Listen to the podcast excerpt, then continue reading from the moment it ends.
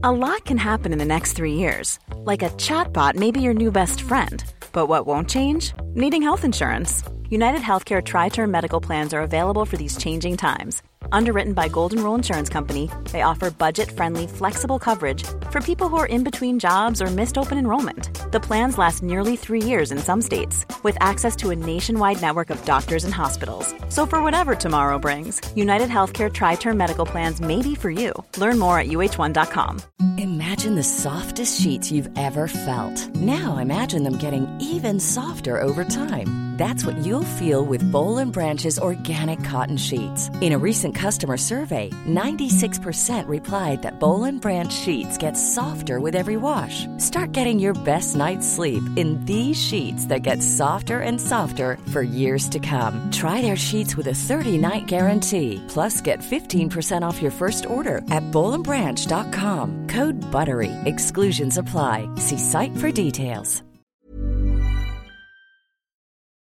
Hi everyone, welcome to Dan Snow's History. One of the forgotten stories of the Indian independence struggle, which we've covered several times on the podcast before, is the role of India's royal families, the Maharajas of the princely states of India, which so formally were semi autonomous within the British Empire. They're not actually part of the administrative structure of the British Raj. They ruled with the permission of the British Raj, or the British government. So they were kind of, in a way, puppet sovereign figures. But legally, it was a bit of a knot to undo when India got its independence after the Second World War.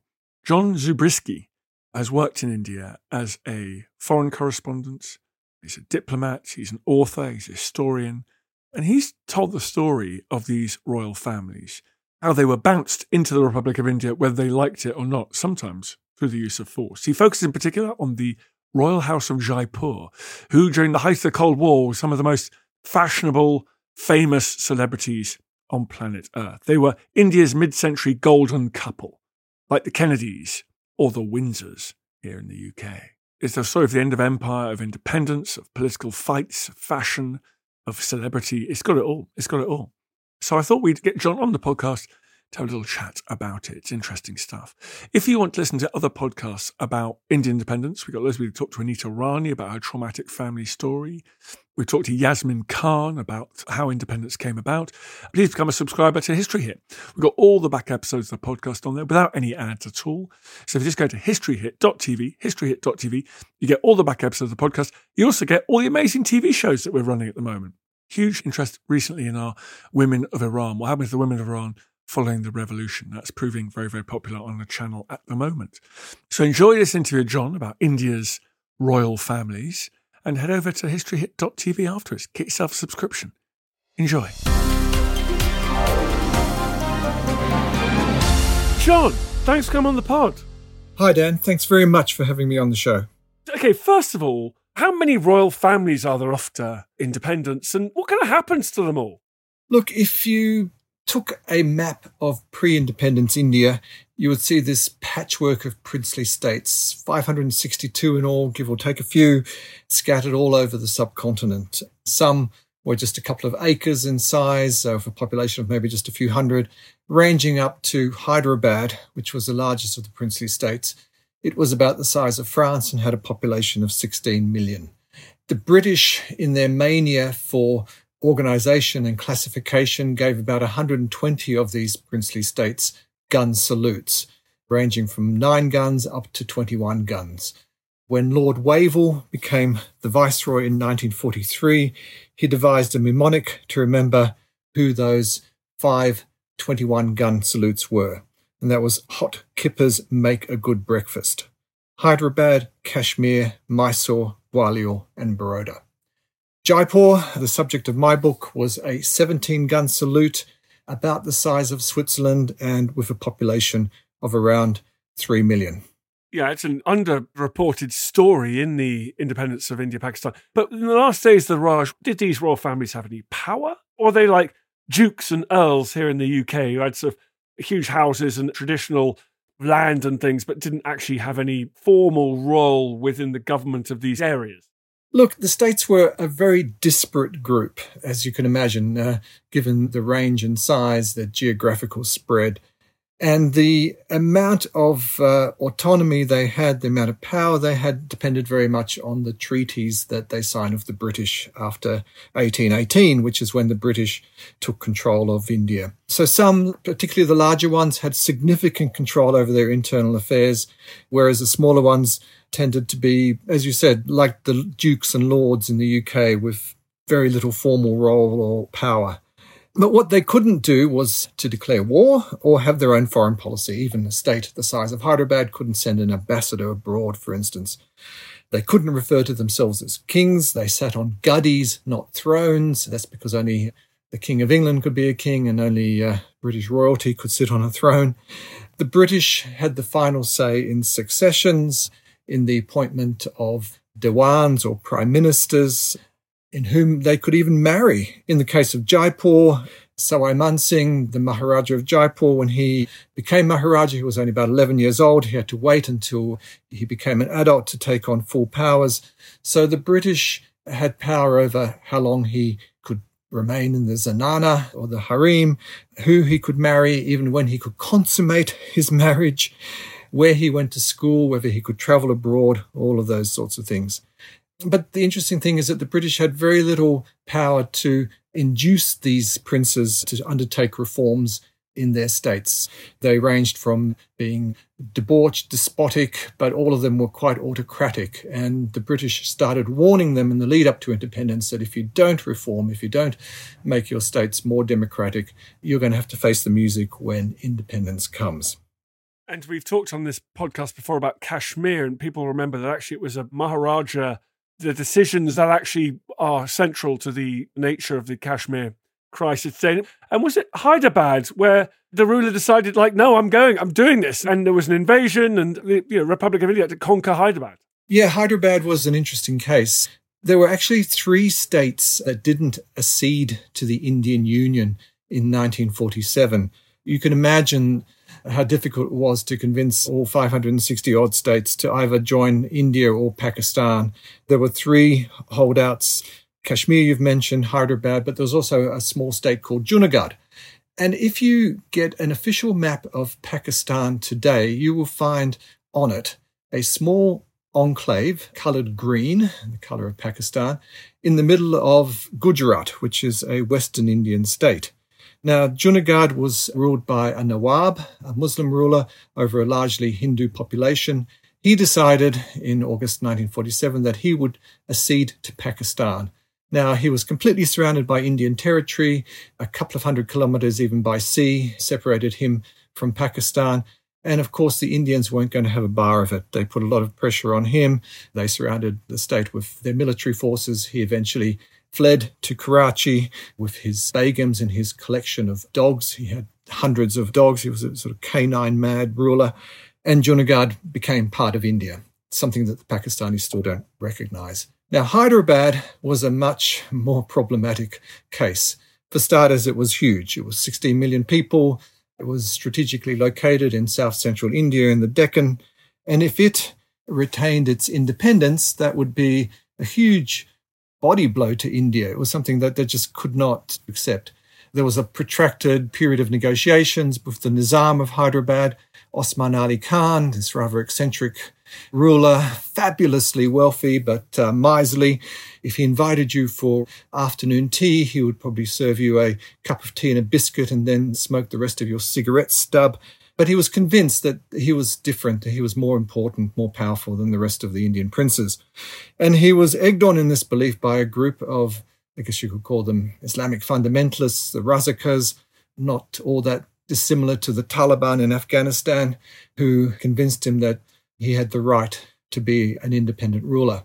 He employed an Australian gun runner to fly weapons from Karachi to secret airfields in his state and even took his case to the United Nations. But all to no avail. And in September 1948, the Indian Army moved in, and in 36 hours it was all over, and he had to surrender.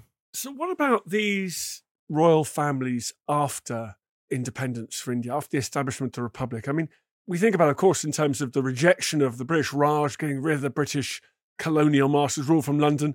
But clearly, within these states, there's going to be some, well, pretty gigantic political and social upheavals as well. Were they allowed to continue in that formal role? Look, ostensibly after independence, uh, these states were granted a lot of autonomy, except in the areas of foreign affairs, defense, and communications. That was part of the bargain to get them to accede to India.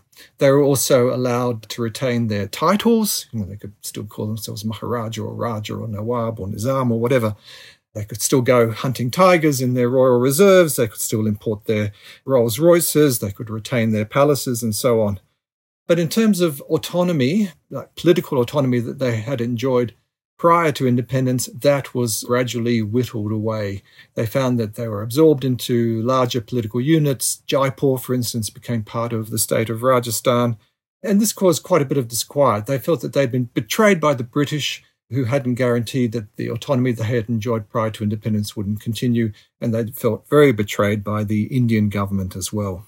And that's the interesting bit because now when you travel around India, you see these kind of quite threadbare collections of Maharajas' Rolls Royces and museums and cars. These Maharajas, like aristocracies across Europe, have tried to kind of reinvent themselves and go into land or tourism or whatever. How did the Jaipur family turn themselves into such rock stars? Jaipur is an interesting case. I mean, there were plenty of prominent Maharajas and Maharanis around, but a lot had to do with the personality of Sawai Man Singh, the Maharaja of Jaipur. He was this handsome, athletic, very personable playboy prince, I guess you could describe him as. He was also a star polo player. So when he captained the Indian polo team and went to England in 1933, they won just about every single tournament that season and went on to repeat that record until the outbreak of the war. So I'm saying I think he had a handicap of eight. Other members of the team had handicaps of seven, eight, and nine. They were unbeatable. Polo is, of course, a sport of the aristocracy, at least it was very much in those days. And so that gave him an entree into the world of British royalty. He met the Mountbattens, he met the King and the Queen of England. He would be invited to tea at number 10 Downing Street by Ramsay MacDonald. He would be invited to balls at Buckingham Palace, and his circle of friends in these high places just grew and grew and grew. At that time, he'd already been married twice to the uh, aunt and niece of the Maharaja of Jodhpur, but this did not stop him from having some very well publicized affairs. One of them was with Joan Eyres Monsell. Some listeners might recognize her as being the future wife of Patrick Leigh Fermor, but perhaps his most high profile affair was with Virginia Cherrill, who listeners again might remember her. She was plucked out of obscurity by Charlie Chaplin and was the blind flower girl in the final scenes of City Lights. Virginia Cherrill went on to marry Cary Grant. That was a bit of a disaster. Then she went to England and she met Sawai Man Singh. They had a an affair that went on for about six or seven years. He even invited her to Jaipur. Interestingly enough, it had the approval of Jai's second wife, whose nickname was Jo Didi, uh, Kishore Kumari, because Joe was a fairly liberated woman and saw Virginia as a sort of passport to freedom. She actually encouraged her to marry Jai, thinking that they got on very well, and if he had taken her as his third wife, then she would enjoy some of the freedoms that had been denied her. Jaipur was a very traditional place. Wives were confined largely to the zenana and would have to be in purdah if they ever went in public. In the early 1930s, he met Gayatri Devi of a small princely state called Cooch Behar in eastern India, a 13 gun state. Her mother was a very liberated woman, um, pioneer in fields of fashion, became the regent of her own state. Gayatri Devi grew up hunting. I think she shot her first panther at the age of 12. She could ride horses. She uh, never wore purdah. She was partly educated in Switzerland. She could speak French better than she could speak Hindi. She had a schoolgirl crush on Sawai Man Singh when she was about 13, and six or seven years later, they were finally married. She became his third wife. Now, once they got together, they became India's glamour couple. Jai, as he was known to his friends, Jai short for Jaipur, and Aisha, as she was nicknamed, that was because her mother was reading uh, Rider Haggard's She when she was born, and Aisha is one of the main uh, characters in that, really took Europe and England by storm. She was considered to be one of the most beautiful women in the world. She was a fashion trendsetter. She could ride. They were invited everywhere. They became India's equivalent of the Windsors of the Kennedys, who they'd invite back to their palaces in Jaipur. I remember going through the guest book at uh, which was Aisha's residence in Jaipur. And the very first signatures were that of uh, Queen Elizabeth and Prince Philip. And then you had the Kennedys and you had poets and diplomats and artists and anybody from anywhere went there. So it was quite the glamour couple. Jai with his portfolio of palaces and collectible cars and taxidermied tigers. Aisha, who was just this sophisticated highly westernized princess, very liberated. They very quickly became India's best known royals. You listen to Dan Snow's history, and we're talking about India's royal families, their rise, fall, rise again, and fall. More after this. What caused the anarchy? How did medieval migrants shape the language I'm speaking right now? Who won the Hundred Years' War? Could England's lost patron saint be buried under a tennis court in Suffolk? How did England's last medieval king end up under a car park? And were the Dark Ages really all that dark? I'm Dr. Kat Jarman. And I'm Matt Lewis. On Gone Medieval, we'll uncover the most exciting and unexpected stories about the Middle Ages, hearing from the best and brightest minds. We will disentangle fact from fiction, bring you the latest discoveries, and reveal how the so called Dark Ages laid the foundations for much of the world we're living in today. Subscribe to Gone Medieval from History Hit, wherever you get your podcasts.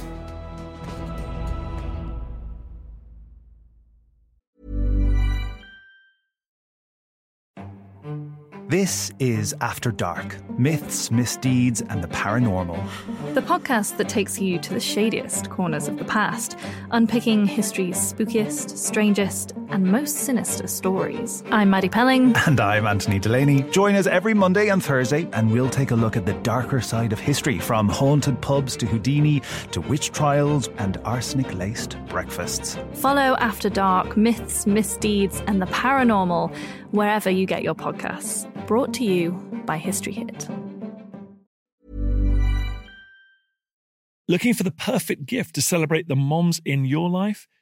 Aura frames are beautiful, Wi Fi connected digital picture frames that allow you to share and display unlimited photos. It's super easy to upload and share photos via the Aura app. And if you're giving an Aura as a gift, you can even personalize the frame with preloaded photos and memories. And also remember, when you use using messaging apps, they shrink the photos. You cannot print those out. You cannot blow them up. This is high quality imagery going to one of the most important people in your life.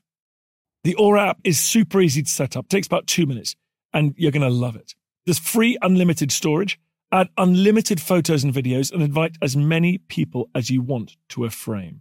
Right now, Aura has got a great deal for Mother's Day. Listeners can save on the perfect gift by visiting auraframes.com to get $30 plus free shipping on their best selling frame. That's A U R A frames.com. Use code Dan Snow at checkout to save. Terms and conditions apply.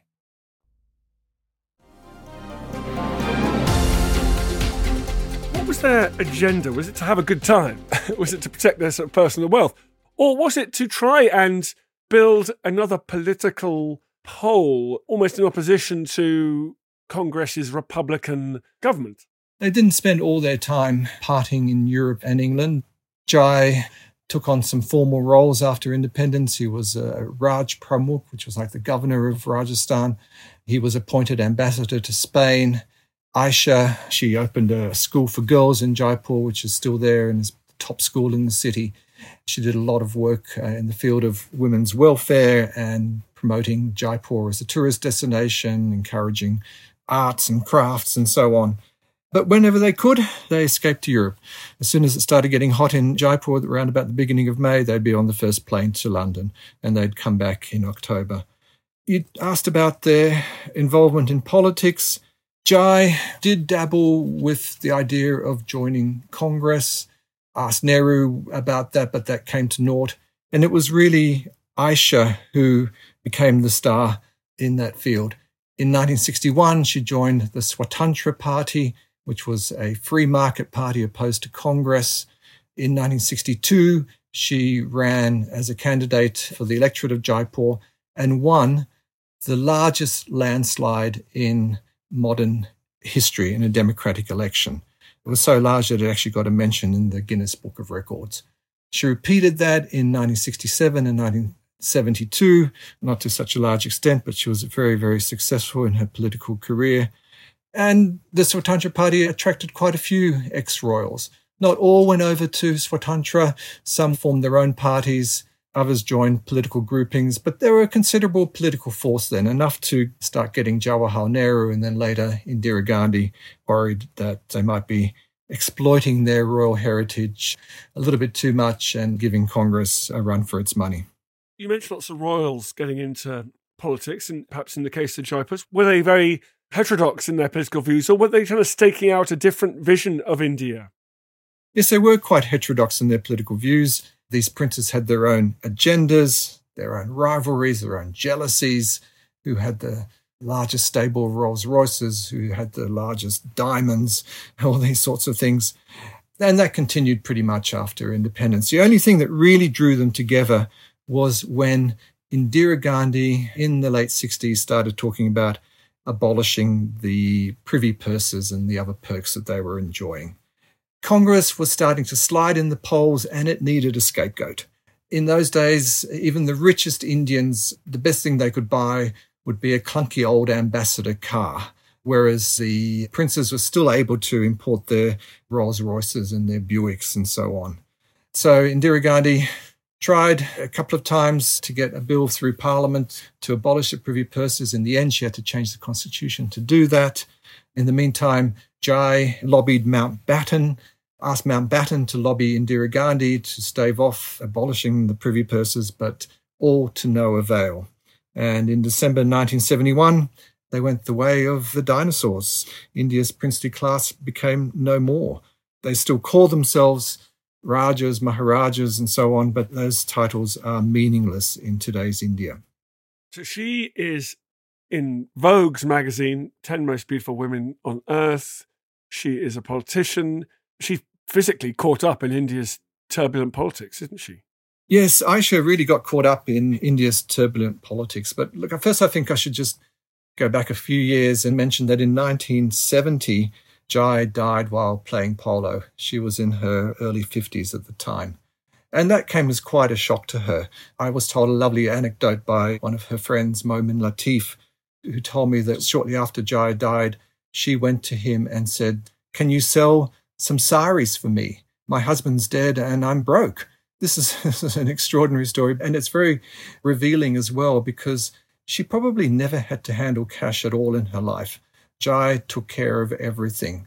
And she had no idea really where his wealth lay. A lot of it was in trust funds overseas at the time, or so called immovable wealth, such as palaces and, and Havelis and so on.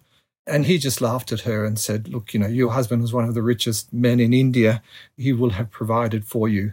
So there's nothing to worry about. So she really had to pick up the pieces of her life after Jai's death. And that wasn't easy, particularly when in 1975, Indira Gandhi, having been accused of electoral fraud, imposed the emergency and threw Aisha into Tihar jail, together with, at the time, there were hundreds of thousands of trade unionists, uh, political activists, politicians being arrested and thrown into jails all over India. Interestingly enough, uh, she was charged under India's Foreign Exchange Act. Several months before being thrown into jail, Indira Gandhi ordered the tax authorities to raid the Jaipur palaces and found, in addition to almost a ton of gold, about maybe 20 pounds altogether in loose change, foreign exchange, pounds, francs, a few dollars here and there. But in those days, in quasi socialist India, having foreign exchange, no matter how minute the amount, was a punishable offence. So she ended up spending six months in Tihar jail, the Jaipur princess having to share the prison exercise yard with petty criminals, prostitutes, and pickpockets, and had a pretty rough time. I mean, even though she had friends who would send her jars of beluga caviar and Fortnum and Mason Christmas cakes at Christmas. Her health suffered. She ended up writing quite a grovelling letter to Indira Gandhi promising she would give up her political career and was eventually released on health grounds. But yes, it was a pretty tough time for her. She made a ripe old age, though. She went on into the 21st century, didn't she? She did live to a ripe old age. She died at the age of 90 in 2009. But a lot of her final decades were not particularly happy. She watched as her only son, Jagat, became an alcoholic and then died of alcohol related illness at quite an early age. And unfortunately, what was once quite a cohesive family broke up. As I mentioned, Aisha was the third wife, so there were three branches of the family. And pretty soon they were embroiled in litigation, sometimes two branches against one, sometimes all three fighting against each other, whether it was over property, inheritance, allegations of forged wills, trusts, movable and immovable wealth, you name it, they started fighting over it. And these cases, which started in the 1980s, a lot of them are still ongoing. I think at last count, there was something like 30 or 40 cases still active before various courts in Jaipur and Delhi, sometimes going up all the way up to the Supreme Court. You've spent so much time in India. What's the story today about these royal families? How are they inventing themselves in the new India? That depends very much on individual former erstwhile rulers of India. Um, look, in the case of the Jaipurs, they've turned their palaces into hotels. Anybody who's been to Jaipur would be familiar with the Rambagh, Jai Mahal, and Raj Mahal palaces if they're fortunate enough to be able to afford to stay in one of them. Some of these erstwhile royals have gone into fashion, some into film the current Maharaja of Jaipur, and I use that title in inverted commas, is emulating his great grandfather and becoming a star polo player. Quite a few have gone into politics as well, including the Jaipurs and other royal families. So it's a mixed bag, but by and large, they've adapted fairly well to modern democratic India. But I guess we're all hearing about that part of the BJP and how traditionally it's a right wing, it's got kind of Hindu nationalist positions. I mean, are these former royal families finding a home in the BJP that they were excluded from in the kind of republicanism of the post independence generation? Some have joined the BJP, but not all. An interesting case in point is the royal family of Gwalior, Gwalior having been uh, one of those 21 gun salutes states. Vijaya Raje Scindia, who was the wife of the last Maharaja of Gwalior, was a BJP politician for years. But her son, Madhav Rao Scindia, was in the Congress party for decades until just last year when he uh, jumped ship and joined the BJP. Not unusual in today's India. A lot of Congress politicians are jumping ship and joining other parties. In the case of the Jaipurs, Diya Kumari, the mother of the current Maharaja, She's a star BJP politician. In the 2019 election, she ran for a seat in Rajasthan and won it by something like 550,000 votes. Interestingly, she told me an anecdote that quite often when she would arrive at a village, uh, some dusty village in Rajasthan, the people there would lay their clothes out on the ground so that her feet wouldn't have to touch the earth. And that's a very telling anecdote about just the reverence with which India's royals are still held in today. Thank you so much for coming on this podcast, talk about this extraordinary family. And what's the book called? The book's called The Inside Story of India's Most Glamorous Royal Family, and it's published by Hurst. Thanks very much for coming on. I feel the hand of history upon our shoulders all this tradition of ours, our school history, our songs, this part of the history of our country, all were gone and finished. Thank you for making it to the end of this episode of Dan Snow's History. I really appreciate listening to this podcast. I love doing these podcasts. It's the highlight of my career. It's the best thing I've ever done. And your support, your listening is obviously crucial for that project. If you did feel like doing me a favor, if you go to wherever you get your podcasts and give it a review, give it a rating, obviously a good one, ideally, then that would be fantastic. And feel free to share it. We obviously depend on listeners, depend on more and more people finding out about it, depend on good reviews to keep the listeners coming in. Really appreciate it. Thank you. Thank you for listening to this episode of Dan Snow's History Hit. Please follow this show wherever you get your podcasts. It really helps us, and you'll be doing us a big favour. Don't forget, you can also listen to all of these podcasts ad free and watch hundreds of TV documentaries when you subscribe at historyhit.com slash subscribe. As a special gift, you can also get your first three months for just £1 a month when you use code Dan Snow at checkout.